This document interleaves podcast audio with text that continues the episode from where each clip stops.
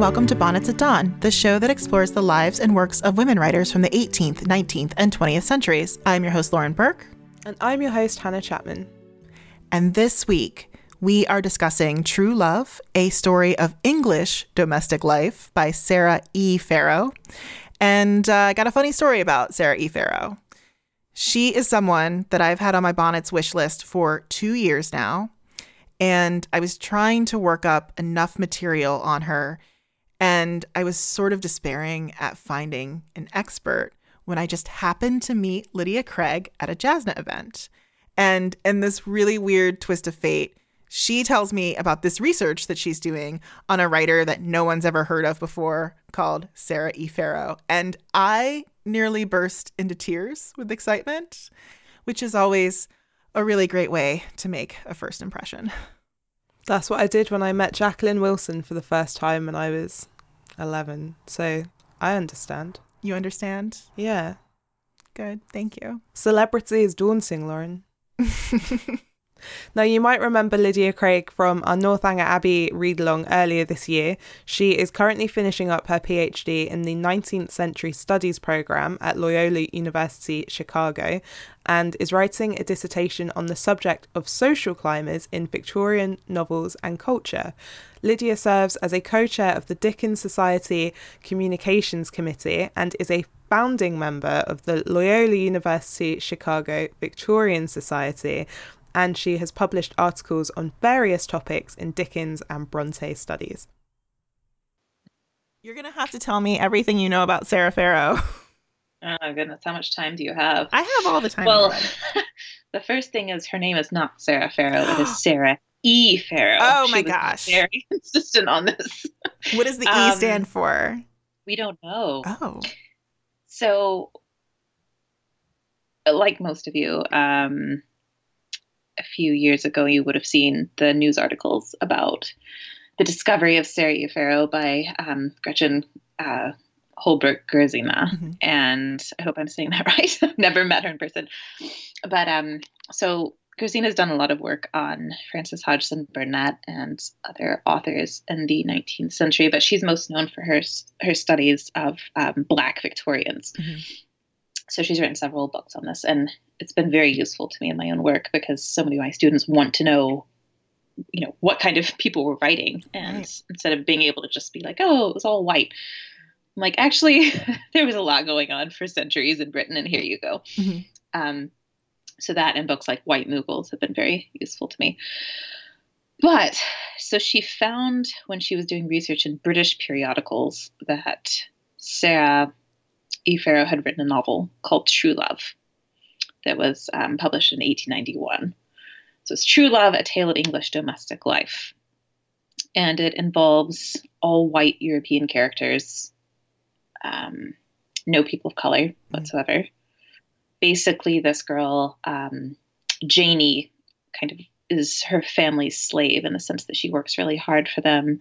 Her mother is very cruel. Her sister is a very sickly girl, Mary Ann, who gets a fever. And then Janie catches it from her and dies before she can marry her suitor, Charles Taylor. And there's another subplot that involves two people having a misunderstanding and eventually getting together. Um, it's a first novel, you know. Sure. it's never going to win any awards, but it it's um, I think it left a lot of us wanting to know more. Mhm. And Gerzina had said at the time that she thought that Sarah was forgotten because the book doesn't deal with what you would expect people of color to write about Right. um, back then. And also, it was kind of refreshing, I think, that an author from the time period who was not white would write about something just because she wanted to, not because it needed to be about race. Right. Um, and I've always noticed in the in the 19th century there don't seem to be a lot of things written by people of color after slavery uh, is abolished, and it's almost like people don't want to hear from them. Mhm. Um, because you know what else do you know to write about besides the issue of slavery and racial injustice? Mhm. So there's that. I think that But- actually, I, can I say, as a black author today, that does apply still within publishing. A lot of times I'll pitch something and um, I will hear an editor pitch back at me, well, can we can we do something about a woman of color? Can we do something about and which is Right. great, but it's also like I can write about things outside of race. Well, as someone who isn't of color, I don't take a firm stand on that, but it's Yeah. just something I've noticed. You know, Totally. because there is actually a lot written in the 18th century. Well, not a lot, but you know, there are books written by people of color that are very popular and and sell very well, uh, and there are very few in Britain in the 19th century. So I just always wondered why that was the case Yeah. because you expect it, you know, to continue, but instead it doesn't seem to be.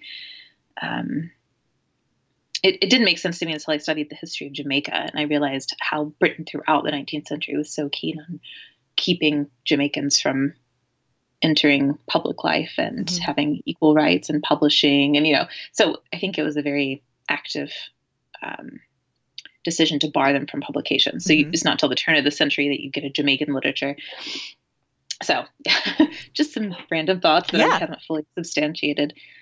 But so anyway, when I started reading about Sarah, it was because I was doing a project with my students where they took Wikipedia pages by obscure authors. So they had to be obscure because they were lower class white males or lower class white females or lower class people of color of both sexes. And they had to do research in Ancestry.com or Ancestry Library, um, Google Books, Mhm. which you can search in a 19th century filter. Okay. So you only get results from between dates, which is perfect because if you're looking for something in the 19th century, you don't want to go through all the 20 and 21st century results. Mhm. So it shows you exactly what people would have been reading. Um, so they had to do that, and then they had to do um, several databases that were for periodicals, you know, like 19th century UK periodicals and US newspapers. So my student who did Sarah E. Farrow, who I recommended, Mhm. um, she couldn't find much, which I understood. So what I would do is go behind them and do the same searches they did and see if I could find results and then go and edit their Wikipedia page. So some of them actually tr- like quadrupled the size of the original page Mhm. with what they found. It was really cool. So I go through and I go to Google Books and I enter Sarah E. Farrow, and this result pops up that's a legal case. So I went, okay. And I look at the OCR and it says Sarah E. Farbo. So I'm like, well, that's a false result. But I clicked on it anyway and saw that the OCR had been wrong and it was Sarah E. Farrow. So I look at it and it's a legal case from 1887. And we're talking like second, third round legal case. Mm-hmm. So it's been going on probably since 1883. And Sarah E. Farrow is suing Frank Franklin Parmelee because of a buggy accident that she was in Oh gosh. where she was she was thrown out of a buggy and severely injured. She was in downtown Chicago at the corner of Adams and Clark Streets, and an omnibus belonging to his company hit her. So she'd won damages of multiple thousands in the two previous court cases. In this court case, the judge is refusing to do it because he's claiming that she's somewhat responsible for her injury. So I thought, could this be Sarah? Right. and I had no proof. So I went to the periodicals first and I did searches in um, Gale primary sources um, and several other websites that have, you know, this kind of thing. And not only did I find more ads for her book, but I found out it was Sarah because the newspapers were mentioning that she was black or that she was colored hmm and providing more information about the accident. So I, I was pretty sure it was her. And then I sent off, actually, a few months ago, to the uh, Cook County Clerk's Office. And I said, Can I have all of the files on this case? Um, and I, I wasn't really sure what I was going to get. So it was 22 Illinois 467. That's the name of the case. Mm. And I got this gigantic package back with eyewitness information of sitting inside with the Farrows and talking to them and sitting in their kitchen and having all the family be there n- mentioned by name and uh, details of the first two cases details of basically what i believe was parmelee's attempts to buy witnesses to testify against her third Oh round gosh. um, he was one of the most powerful men in chicago i mean think trump he owned Okay. a, a monopoly on anything do, to do with rail, rail well, I would say rail um, road transport. So in other words, he's taking all the passengers to the train and back in his cabs. Um, they're actually still operational today under a different name and using taxis. Really?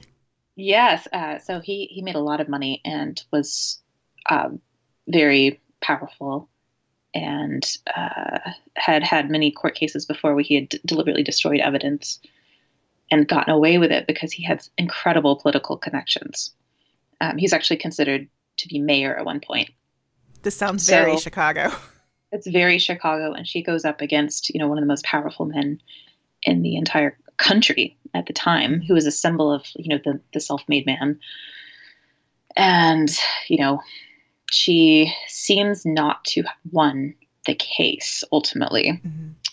uh, because of this. But the first two times the jury had found in her favor. And then, unfortunately, the witnesses who were called seem to have been African Americans from her area who may have been bribed to present. Um, many of them, I did some research and they had worked for him or were, Oh. yeah. And he has he had a pattern in previous court cases of having employees testify on his behalf. Great. So there's a lot going on with that. Um, but I also did research into her ancestry and found where her parents are buried, where two other sisters we didn't know about are buried. Um, one of them had died in 1878 unexpectedly, and there was a carriage procession to Graceland Cemetery, which you might have noticed is um, kind of near the Belmont area. Oh yeah. He used to live Yeah. around there.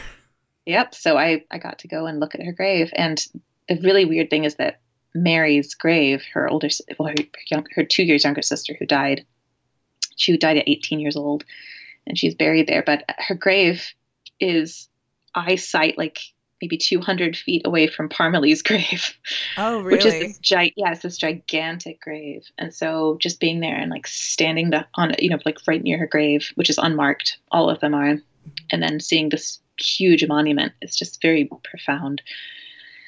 But uh, so Sarah, uh, while she was recovering from this accident, I think she wrote her novel. oh, interesting. Okay. Yeah, and so the reason I think this is that she refers to it in her novel. Uh, so there's the sister Mary Ann who's complaining to Janie. Another interesting thing is the sister who died, who was ill, was named Mary Jane. Okay. So she's working out some stuff here. You know, now she's the invalid, and now she's maybe revisiting her attitude towards, you know, her sister. You know, her sister's attitude towards her. So Janie tells Mary Ann, "I think you're sick." And Mary Ann, who's always sickly, says, Why should the fever have come to me? She rejoined in a tone of rebellion. Why was I thrown from my buggy last year and my back sprained?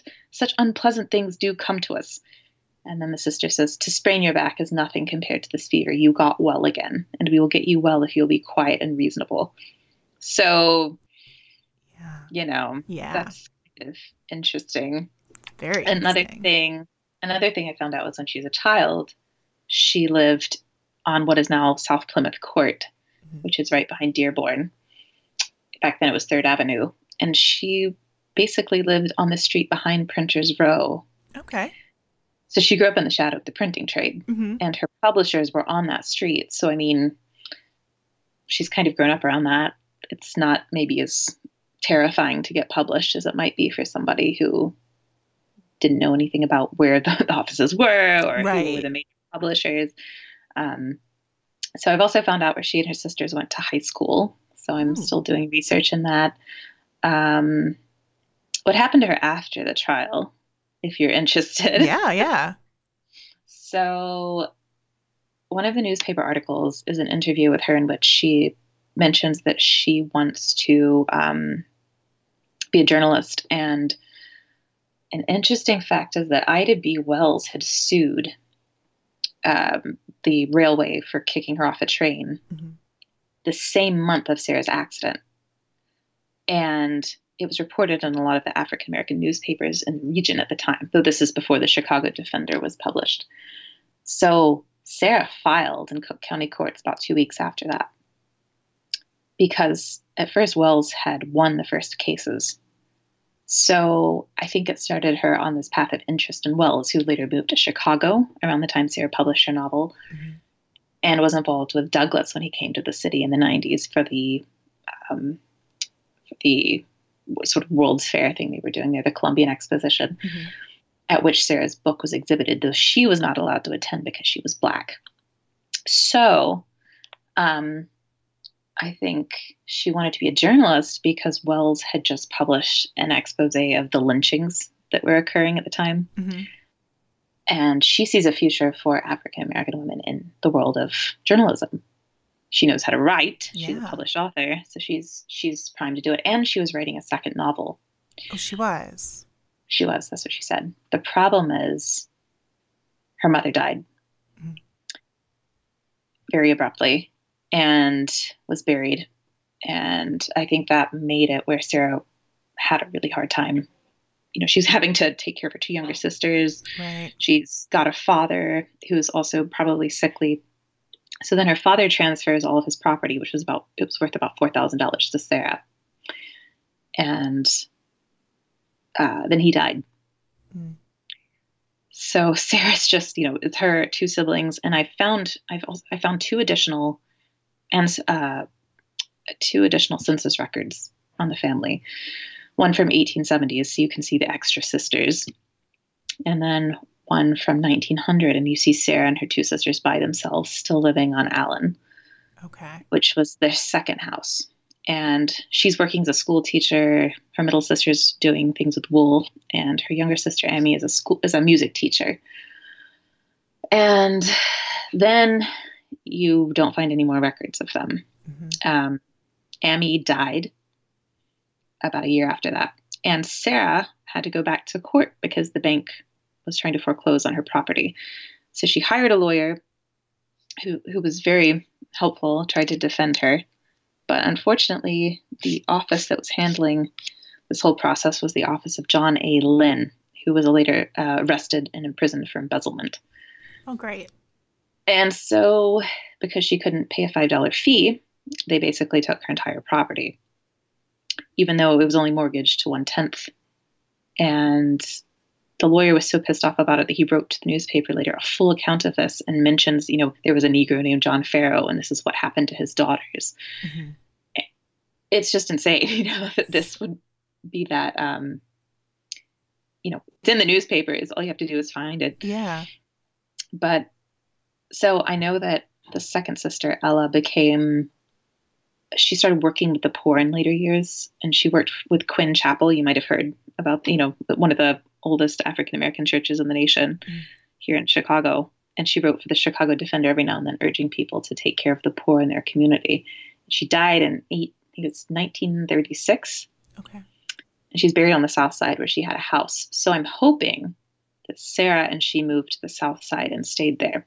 Right. The problem I'm running into is that I can't find anything on Sarah after this point. hmm People assume she lived until the 1930s because she was honored, and there was a photograph of her that we don't have anymore that was in this exhibition, but we don't know sure. what happened to her because there's no death records, there's nothing. And I'm thinking she may have gotten married Mhm. which would make. But I mean, the problem is the Great Migration's happening around this time, and suddenly there's like a thousand million people named Sarah who are black. Right. Right. it's like, ah! so now you're like, how? How do I Right. find you, Sarah? Right, right. It, it's really frustrating. So I'm having to do a lot of work in archives now, trying to locate um, what happened. It's easier to go through her sister because her name is Elvira. I mean, how many okay. times? do you Perfect. Yeah. I name? gonna say. So that's what I'm working on right now is trying to find out once and for all what happened um, to Sarah and where she's buried. So I need that. So that's the next step is you know find out like trace Ella's life and hope that it leads me to Sarah because they're all each other has at this point Right. out of a family of you know five children. Ah, So that's the hope. And I mean, I wish everyone did a project like this because there are no sources. It's so hard to find anything. No Mhm. one cares. right. Um, and then it also shows you how hard it was to, you know, pull yourself up by your bootstraps if you were black in hmm Chicago at this time. Um, so I'm hoping it will be a useful thing for scholars to enlarge upon and to do in their own resources. Um, you know, find things that I can't. It's got to be so exciting, though, too. Anytime you find anything, it has to be I mean, a thrill. that- Oh yeah. When I found the 1900 census record, it was incredible. I was dancing around the room screaming and the best part was that Sarah has very cunningly shaved a bunch of years off her age, which was why I couldn't find her in the first I'm just like, you are so cunning. Um, but yeah, you know, suddenly she's like, I forget the exact year, but instead of being born in 1959, she's like, oh, sorry, 1859. She's like, oh yeah, I was born in 1863. I'm just hmm. like, no, you weren't. Is this around the time that she got married? Perhaps, P- possibly. That's what I was thinking because this would have been probably about a year or two out from when she did. The problem is a lot of the census records from 1910, I think, um, were destroyed in a fire in the 1920s. So. Okay. Um, not all of them were, but the government made the decision to destroy the rest of them. And that was the first census in which people asked more questions about race and background and education. Mm. Um, so it would be a lot easier to find her if we had those records, but we don't. So I'm relying a lot on African American records, you know, church records. Mm-hmm. Um, I made the mistake at first of thinking that she and her family had stayed with Quinn Chapel in the middle of, of her first move from Chicago and um, her sister's involvement as an adult. And I actually think that they were going to another church called Allen Church um, that was on their street because they lived right next door to the pastor. I don't see how you can avoid going yeah. to a church like that. Um, in the, that very small, you know, 20 family community they set up in Avondale after the Chicago fire. So I'm thinking that's kind of the direction in which I'm going to have to start focusing. You're a detective now. I am. I I'm glad you're doing the work. This is reminding me quite a bit of our Frances Harper episode. Now, what sort of things are you considering when you dive back into the archives for research? I would say race, class, and education. And I think you mm-hmm. do have to always consider them together. You know, it's that whole intersectionality thing, but in yeah. a different way, um, in a way that maybe Crenshaw didn't expect to have it applied. But in Sarah's case, you know, she's staying at home. She's not she's she's also gotten the benefit of a high school education. Right. Chicago schools weren't um, separated by race, though some people tried to have that happen. the, the, ultimate solution was just to defund education in certain areas so that mm-hmm. people in the South, for example, wouldn't have as good of an education. Sarah was in the window before that happened, and she and her sister both went to award-winning high schools. Um, and so her father is working his ass off as a butcher. I mean, he, he worked as a whitewasher. He advertised in all the newspapers. They used the newspapers, the whole family did, many times for different reasons. And she was only able to write this novel because of his labor. Right. Um, I found a very interesting census record that fits her parents' ages, their first names, and where they're from. The only census record that does this. This is from, I think, 1850. Um, but it's for John and Jane Lannis.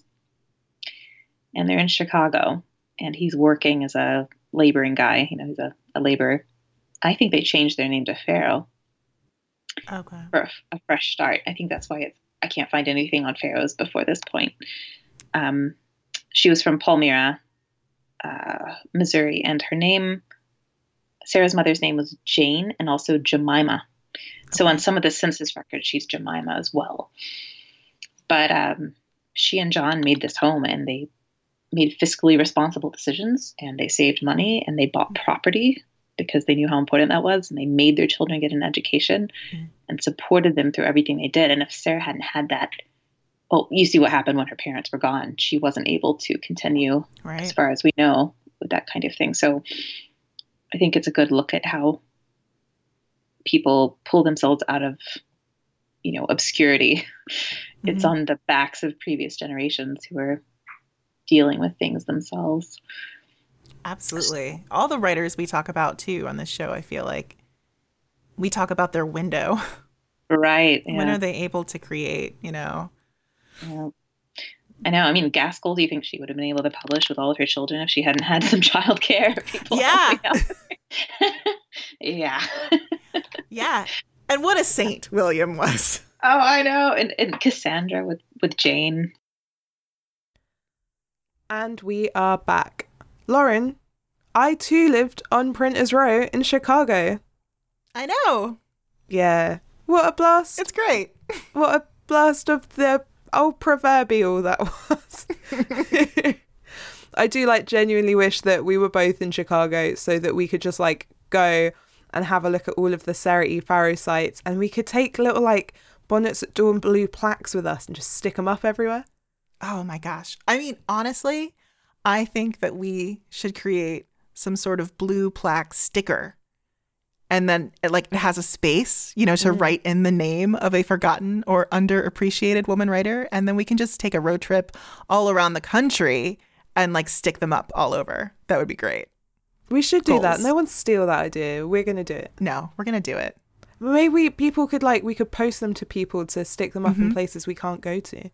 Yes. Yeah. Ooh, and then we can really build our cool. interactive map website for underrepresented women writers. Remember when we had that idea? I would love to do that. Someone hit me up. If you have like a grant or something, I don't know. We're doing it. Money. So I really loved when Lydia mentioned how particular Farrow was about that middle initial because when I write, I always, always, always, always include my middle initial and have felt strongly about it, even in my 15 year old Harry Potter fan fiction days, and I still do. but I don't use it on the podcast and I don't use it at work, even though my name is appearing in print journals You're Like, inconsistent, Hannah. multiple times a month. I know, I'm inconsistent. I think it's like an identity thing. So it's like my identity as a writer. So I really related to it. And then apparently I'm getting married next year. But we'll mm-hmm. see, we'll see what happens. But apparently. And we keep having these chats about like who's going to take whose name if either of us does. But then I kind of like the idea of taking Sam's name. So then I have even more of an obscure identity. and then I'll just have this other, I'll be this whole other person. And that's going to be so annoying when scholars are like trying to track me down and they'll be like, stop changing your name. And then I can just like change my age, just like Farrow did as well. It's funny that you bring that up about the married name because we're going to get into that a little later on this season. So, some foreshadowing action there. Everything's connected. It's like Mhm. we research the show and plan things. This year, especially, honestly. it's so crazy to me that we do not know when Farrow died or if she got married or where she's buried because it's not something we ever come across with our white authors, is mm-hmm. it? True. Like, even when they're not famous within their own lifetime. And I think that speaks so much to the value of the work that Lydia is doing and why more work needs to be done to recover the works and biographical details of authors of colour. Because though the puzzle pieces are going missing every day, they're being eaten by the cat or vacuumed or swept under the sofa or a toddler's put them in their nappy, you know, like we've got to get the pieces. they're getting lost. and it's really cool because I also, um, you know, chat with Lydia every once in a while and I get to see like what new information like she's getting in. Like she's, you know, requesting court records and going through all kinds of insane documents. She's just like a little literary detective. And it's it's crazy to see up close and like how long this work takes. Again, little foreshadowing action because we're gonna get into this a little bit bit more later on. So, um, one of the reasons why we still have a physical copy of True Love is because it was included in an exhibition that featured women writers from Illinois in the 1893 World's Fair. And there is still a copy at Harold Washington Library. So, to take you back to 1893, Chicago was something of a literary powerhouse. Um, after the Great Fire in 1871, Chicago's Central Library began aggressively collecting and amassed one of the largest collections in the country. And um, on top of that, there were 50 publishers and 29 daily newspapers Wow. in the city. And there was loads of like literary clubs and ladies' literary societies. So, yeah, this town was a reading like crazy. Now, these literary societies were called upon to submit titles specifically written by women from Illinois for consideration for an exhibit that featured 58 women writers. And that's 58 potential episodes of Bonnets at Dawn right there. I know. I would love to be a literary detective and do a whole season on just recovery. Mm. Sounds fascinating to me, guys. But in this instance, Bernice E. Gallagher has actually beat us to the punch with her article entitled Illinois Women's Novels at the Women's Building Library, which summarizes all of the books from this exhibition. And it's a really interesting overview of what women were interested in reading in the 19th century and um, what they were writing. Now, most of the books are romances, and they are written by and aimed towards middle class women. And temperance, charity, and work are definitely big, big themes and reoccurring issues. Quote from the article Many Illinois writers acknowledged that the issue of marriage versus career was particularly troubling for middle class women. Several admit that it was sometimes necessary to choose between marriage and meaningful work in the public realm. For most heroines, career and marriage are mutually exclusive terms. A career woman's intellect and accomplishments are admired, but she runs the risk of never being fully and freely received by polite society, nor married by the swells of swelldom. Sorry. That's that's a sentence. it's so childish that that made me laugh. The swells of swelldom. The heroine of Constance Winter's Choice from 1879 makes speech after lengthy speech about why she should continue her successful career as an actress, and then suddenly, in the last chapter, gives up her career at the request of her husband.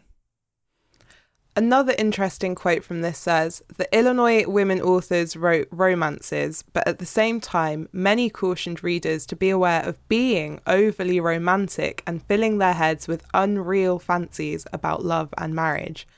Many writers wanted to believe in romantic ideals, but others were unable to ignore the reality that property rights and the demands of the capitalist society were increasingly and adversely affecting the personal relationships between middle class men and women.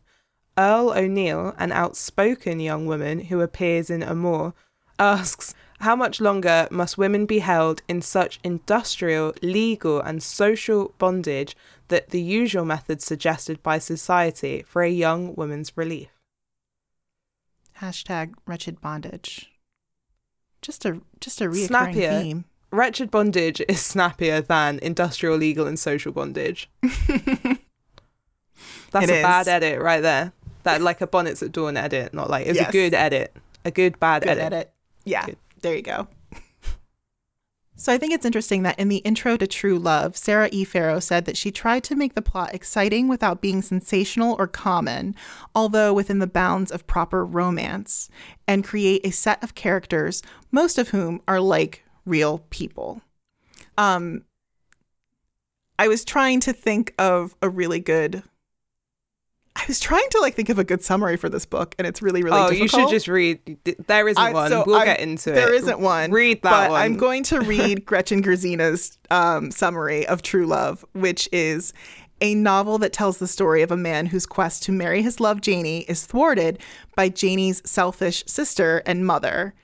Generous and beloved Janie nurses her sister through a fever only to catch it herself and die. Oh, Gretchen, spoilers. So, um, okay, we're going to talk about this book, but I will say the beginning of True Love was giving me some Sense and Sensibility vibes. Mm-hmm. So we had like Janie, this like sensible sister, and then Marianne, who's like a total Marianne. With less of Marianne's good qualities. yeah. And I was expecting to see more of this like romance play out between Janie and Charles, but then she ends up dying like really, really quickly. And then we sort of focus on Charles, like on the Taylor family in general. There's like Charles's cousin that comes in. Who's it There's was also always his like sister George Matilda. Taylor, a cousin, every time, every like five was like, times. is I'm like, I, I get think it. this book is about George now. Is there a different George? I yeah, um, there, yeah, there is actually a different George because there's George the servant. yeah, there is. oh my god. so yeah, what did you think about True Love? There's some nice writing in there. Like there's some really lovely bits, and there's like the bones of an interesting plot.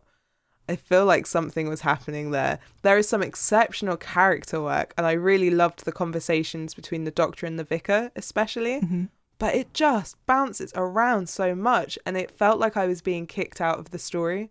I Mhm. felt like Yeah. I was watching a TV series and like I was only getting to watch half the episode and all of these new characters were coming in and storylines were changing and there were things which felt significant but then weren't like when cousin George I think it was cousin George was in the boat with Miss Flint and it felt ominous Yeah. and I was like what what's happening with this What's going he- nothing What's going happens there on? Mm-hmm. and you know and like Mary Ann was so interesting and then Yeah. gone and vanished never to be seen again Yeah, it's funny because um, I have these strong reactions to Marianne and her mom, Mrs. Brewster, who she set up Mrs. Brewster quite well in the beginning. I Mm. feel like Mrs. Brewster is the most well developed character in the book, and then gone. nothing So, a couple of things that I did want to mention um, that I found really interesting about reading True Love is that one, um, Janie doesn't just die of a fever, but she dies of the fever. So we begin True Love, and everyone is in a bit of a panic because the fever has returned to the village. And it's interesting to note that Farrow herself lived through a scarlet fever outbreak, which accounted for over 10% of the deaths in the city of Chicago in 1877. There was also a smallpox outbreak in 1881 and a flu pandemic that killed over 1 million people worldwide between 1889 and 1890. So um, you can understand why the return of a fever was just so alarming. And it's very strange reading this now, of course, during COVID, because I was panicking along with Charles like, get Janie out of the house, get her out. Oh God, wait, it might be too late. It's probably too late. Yeah, I felt like all of the scenes and those conversations were great. Like the doctor, mm-hmm. excellent, and just all of the conversations about like how well the rooms are ventilated, get the window open, and it hit differently. Because you see it in like, and also I liked your comparison to Sense and Sensibility because the bit where in the Emma Thompson one and Imelda Staunton runs out with the baby screaming, and you're like, yeah, Yeah. get on out. Yeah. Yeah. I feel like two years ago, we probably would have read something like that and gone, Not even oh, thought how, about it. how silly. Yeah, Yeah. they used to be. Or like how, you know, oh, they didn't Mhm. understand. But now it's like, ooh, that's terrifying. Um, one of the most interesting things about True Love is that it is deliberately set in England, um, even though that really doesn't affect the story much. hmm Um, and it's funny because I read True Love alongside Contending Forces and The Diaries of Charlotte Forten, and all three are African American writers from the 19th century, and all three have these like idealized visions of England that are quite interesting to read, especially alongside each other. And and I'm sure a larger part of this was the fact that authors like Eliot and Dickens and Thackeray were very, very popular on the side of Atlantic and serialized. And many of the papers that these gals were reading, including abolitionist and African American newspapers.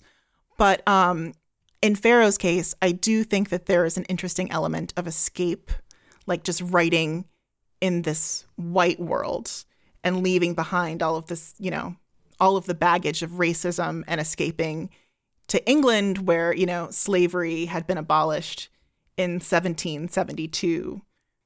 the the fact it was set in England, I kept getting confused because there's a reference to dollars really close to the start, and then a reference to turkeys, and it's At just one of those like Yeah. yeah yeah, and it's like those little things where like because I've like I've lived in America, like you take for granted the stuff that's different or the things that you're not going to Mhm. know, and going back to the Harry Potter thing, I used to read Harry Potter fan fiction written by American teenagers, and I would edit those bits, and so it, it really stood out. And I'd be like, "Ooh, she just needs like her Brit picker because that's what you call it, Yeah, a Brit yeah. picker, to just read it and be like, that's a pound, this is a chicken, or a Mhm. goose, you know." But it didn't.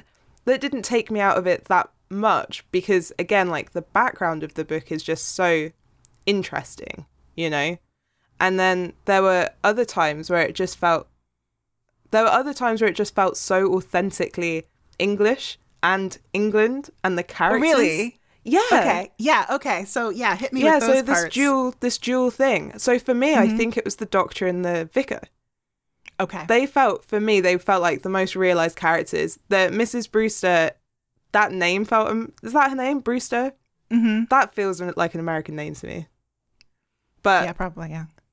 Um definitely the vicar and the doctor and like kind of the village community and stuff and then Mm-hmm. yeah there were all of there were there were a few parts where i was just like oh this is really interesting like this feels really real Mm-hmm. and then you can kind of get us like who i mean who cares about like the wrong word it doesn't matter and also Yeah. because i used to do the same thing when i was in my fiction writing class where i was always trying to write as an american to trick my classmates into not knowing it was my work and i'd Mhm. always put the wrong words in for things so they always knew it was me. So i really relate to sarah e farrow living near printers row trying to be a british person because i did the same thing like 10 years ago.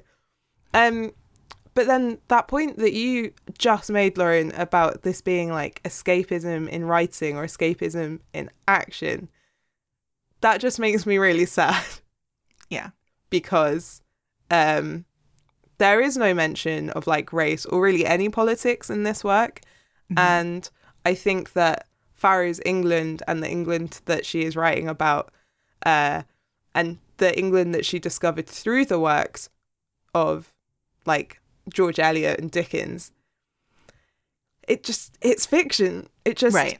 it's fiction and slavery was abolished and in the UK we do still have this really intense and complicated relationship with slavery and just kind of accepting that although it was abolished on British soil that wasn't the end to it and like Mm-hmm.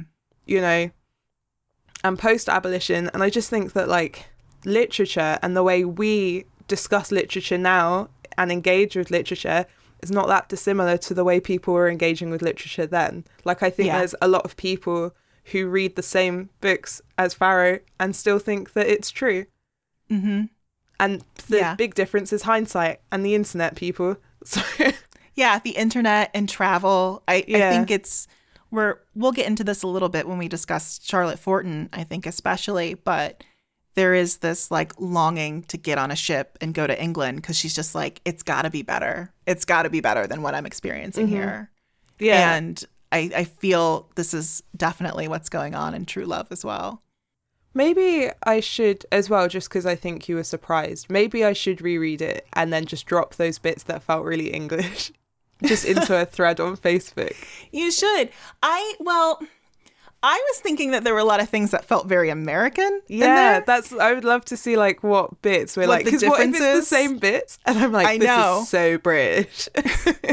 Well, things like the town names, like Waterville, hmm that felt American. Oh, just quickly, these are plot things. Matilda and Berkeley. I was one when we got to Matilda and Berkeley, I was like, "Oh, is that the book?" Yeah. And it was That's what it interesting. It, was Mhm. so good. Like the whole like, and he comes back and she's like too angry. She's like, I'm not hearing it. Like I'm, and it's just miscommunication. Loved it. You could you could remake this in the in the COVID era and just make it more about COVID. I'm actually just going to rewrite this book.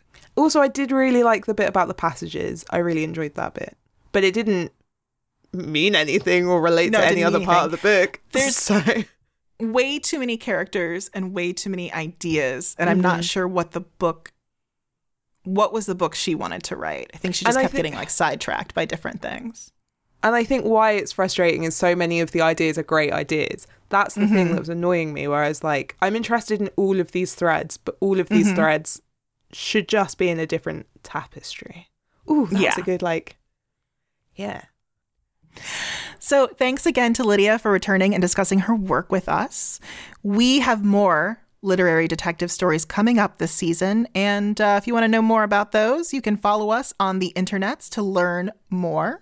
Hannah, how do the people do that? Where do they go? You can find us as always on Instagram and Twitter at Bonnets at Dawn. You can email us, bonnets at gmail.com, and you can join our wonderful community for book discussions, general shit talking, and the occasional meme by searching Bonnets at Dawn, and we will see you there.